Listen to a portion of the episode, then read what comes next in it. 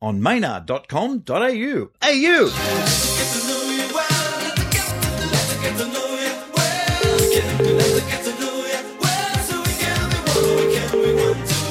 Hi, Maynard. On the line, I have a gentleman who had many, many hits in the UK between 83 and 86. Five of them reached top 10. Of course, you'd know many of them here in Australia, such as, oh, like to get to know you well, Life in One Day, Things Can Only Get Better, What Is Love, the albums Human's Lib and Dream into Action. He's a regular visitor to the shores. Please make welcome the keyboard wizard himself, Howard Jones. Hi, Maynard. Where are we speaking to you from? Are you in your Playboy suite in uh, London? I live in the southwest of England in a county called Somerset, which is actually 20 minutes away from Glastonbury, where they have the festival. Oh, so you can just um, walk there for a gig. You could. Oh, well, I normally drive, but you could walk it. You're a regular visitor to Australia. I've noticed you've toured in 2007, 2009, and more recently as well. I absolutely love coming to Australia. I love the Australian people. I always get such a warm, friendly reception, and I think it's a beautiful country. It's a no-brainer, really, to, to come and visit as often as possible. We know how to have a good time, and we remember you from, oh, even your appearances on Countdown were always pretty special. I always loved your mime artist, Jed Hoyle.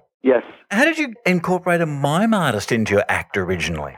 When I started, it was a completely original idea that I'd come up with, which was a one man electronic show. And I wanted to do things completely different. I, I wanted to get away from the whole rock band, rock and roll thing. I was doing this show with all my synthesizers, drum machines, and all this gear around me. And a friend of mine, Jed, used to come to the shows and he used to really love the music and dance in the audience. And I used to look out and think, this guy's so good. I really should get him up on the stage. So that's what we did. And we invented all these different characters for him as well. And it became a very big part of the show and people realized we were doing something very different and it really helped things to get attention. Were you an art student yourself, Howard? Did you have lots of arty people around you when you were first creating music? Well, I went to music college up in Manchester. I don't think of the classical crowd as being arty, really. What did they No, think of you once, once you had a few pop hits? Did they go, oh, Howard's gone all commercial? I've no idea because I haven't ever been back there, really. I was just surrounded by regular people. I was working in a factory in High Wycombe trying to get my music going. Those were my friends. I didn't move in the art circles at all. What were you making at the factory? Were you making crates? Were you packaging illegal drugs for shipping to Holland? What was going on at this factory? I was rolling cling film, perforating cling film on the shop floor. Oh, see, there's an industry that's been taken out of the UK. That's what Brexit's all about, getting the cling film industry back into England. I've no idea. And You're about to tour Australia with Kim Wilde, of course. Are you going to be doing any duets on stage this time round? Yes. Can you say what you'll be doing? Um, maybe something from No. M- Meatloaf, Paradise by the Dashboard Light. No, I can't reveal this at this time. I'm doing some research on you this afternoon. I, I came across a very interesting film clip from 1985, the MTV Music Awards. It was a kind of celebration of contemporary keyboards. You were there with Thomas Dolby, Herbie Hancock, Stevie Wonder. It was great. One, please identify yourself. Howard Jones. Activate, activate, activate.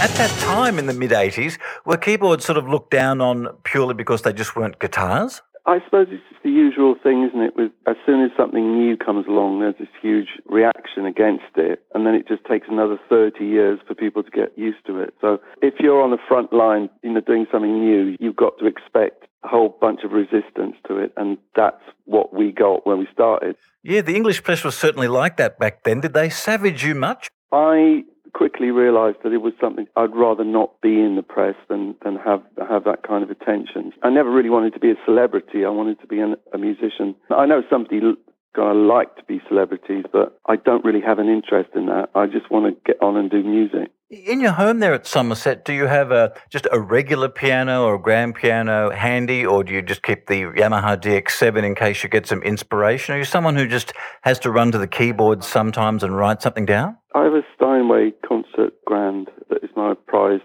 possession, and that's where I do most of my writing. But I have all my synths here as well.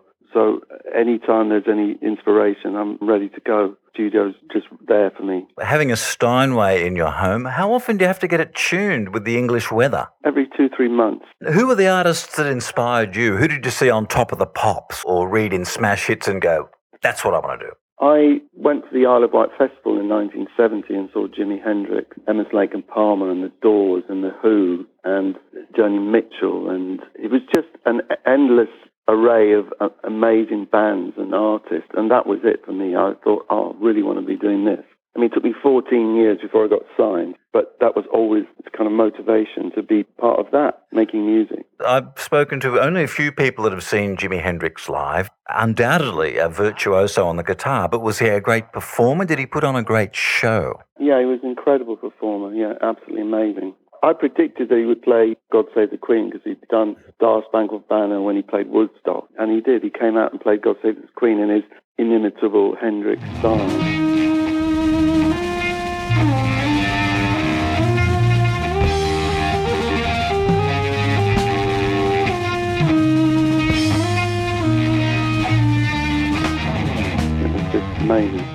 Looking at all the instruments you've played, of course, you've got the Steinway there. The Yamaha DX7, when that came out, did you remember that was new and thinking, wow, this is a different instrument, a different keyboard, I can really do something with this? I think that I felt that about all the technology that was coming out at the time, you know, the Jupiter 8 and the Juno 6, the drum machines, and the studio technology as well. I realized that I was in this fantastic position of being able to create music in a way that people hadn't been able to do before a very exciting time. Quite unique, really. I mean, in the history of music making, that you could suddenly, this whole new class of instruments appeared that you could use. It was amazing.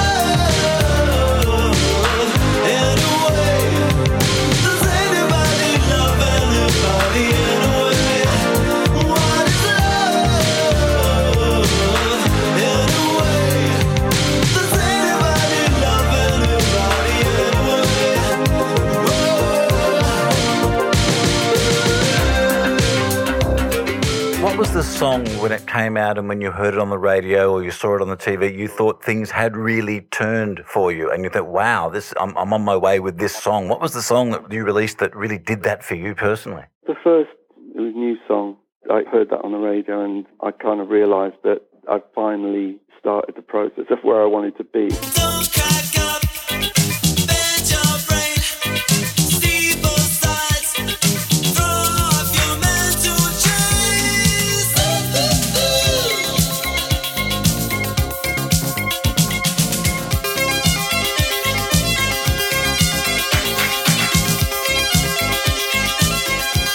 Ever get old hearing your own music on the radio at all, Howard? I don't really listen. To I don't. Have you heard the rubbish they play?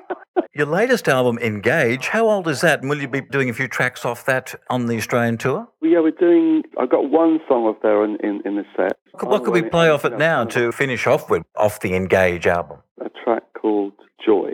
It's tried to rehabilitate the word joy and the emotion because it's almost got a bad name, that word. So I wanted to kind of bring it back. It's great to be alive and I can create a great future. Do you think that's influenced a little bit with your Buddhist philosophy? Because sometimes people, when they should experience joy, they have trouble embracing the joy. Yeah, I think so, yeah.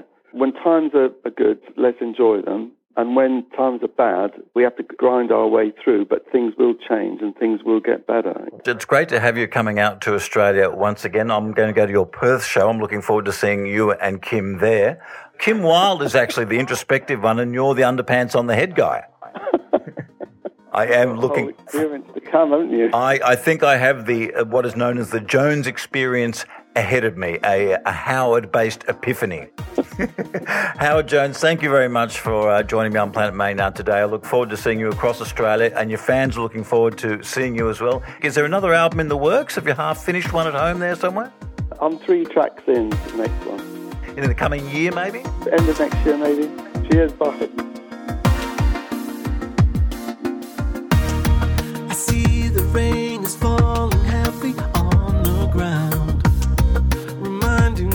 Reminding